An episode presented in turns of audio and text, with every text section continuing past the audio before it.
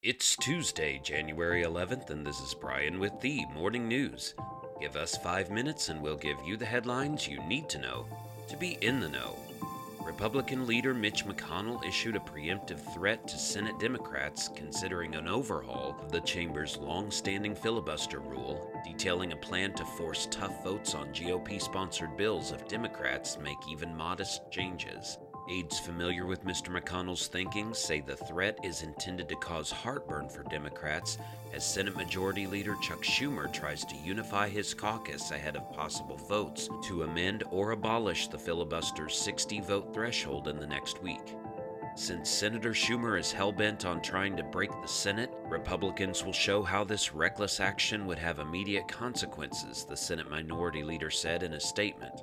A growing number of Democrats say they need to eliminate or change the filibuster to pass federal elections legislation, which they call the party's top priority. In the past year, Senate Republicans have blocked Democrats from opening debate on elections legislation, a filibuster technique routinely employed by both parties when they are in the minority.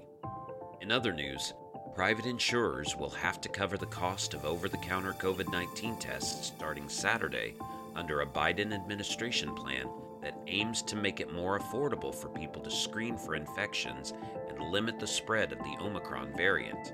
The policy outlined Monday by the administration means that millions of people with private health insurance can expect insurers to reimburse them for up to eight tests a month per covered individual, or that they will be able to purchase them at no costs through their insurance.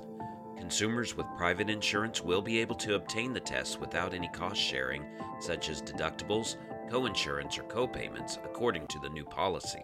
The Biden administration is encouraging insurers and group health plans to set up partnerships with specific retailers and pharmacies so people can get free over the counter tests directly without paying anything up front or having to submit a claim for reimbursement. Consumers can find out from their plan or insurer if it provides direct coverage of over the counter COVID 19 tests or whether they will need to submit a claim for reimbursement.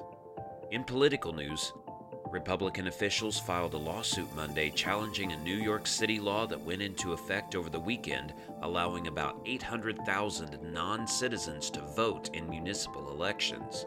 The Democratic dominated New York City Council approved the measure in December, though former Mayor Bill de Blasio expressed misgivings about its legality. On Saturday, New York City Mayor Eric Adams said he initially had some concerns about the length of the residency requirements in the bill, but they were assuaged by talking with bill supporters. He didn't sign or veto the bill, allowing it to automatically become law 30 days after its passage.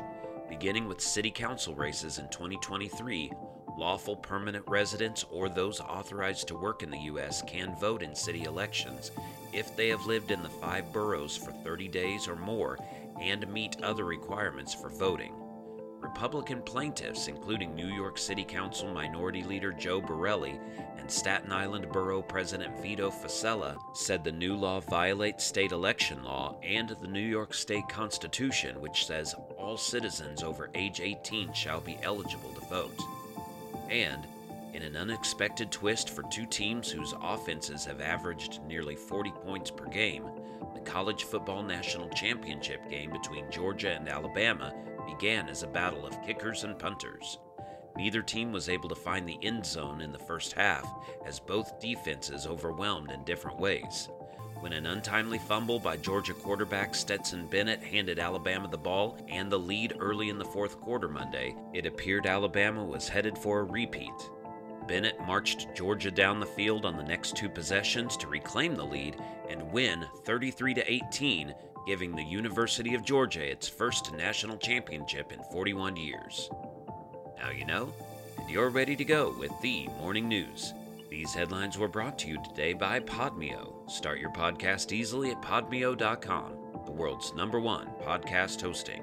Subscribe to this daily morning brief on Spotify, Apple Podcast, and themorningnews.com.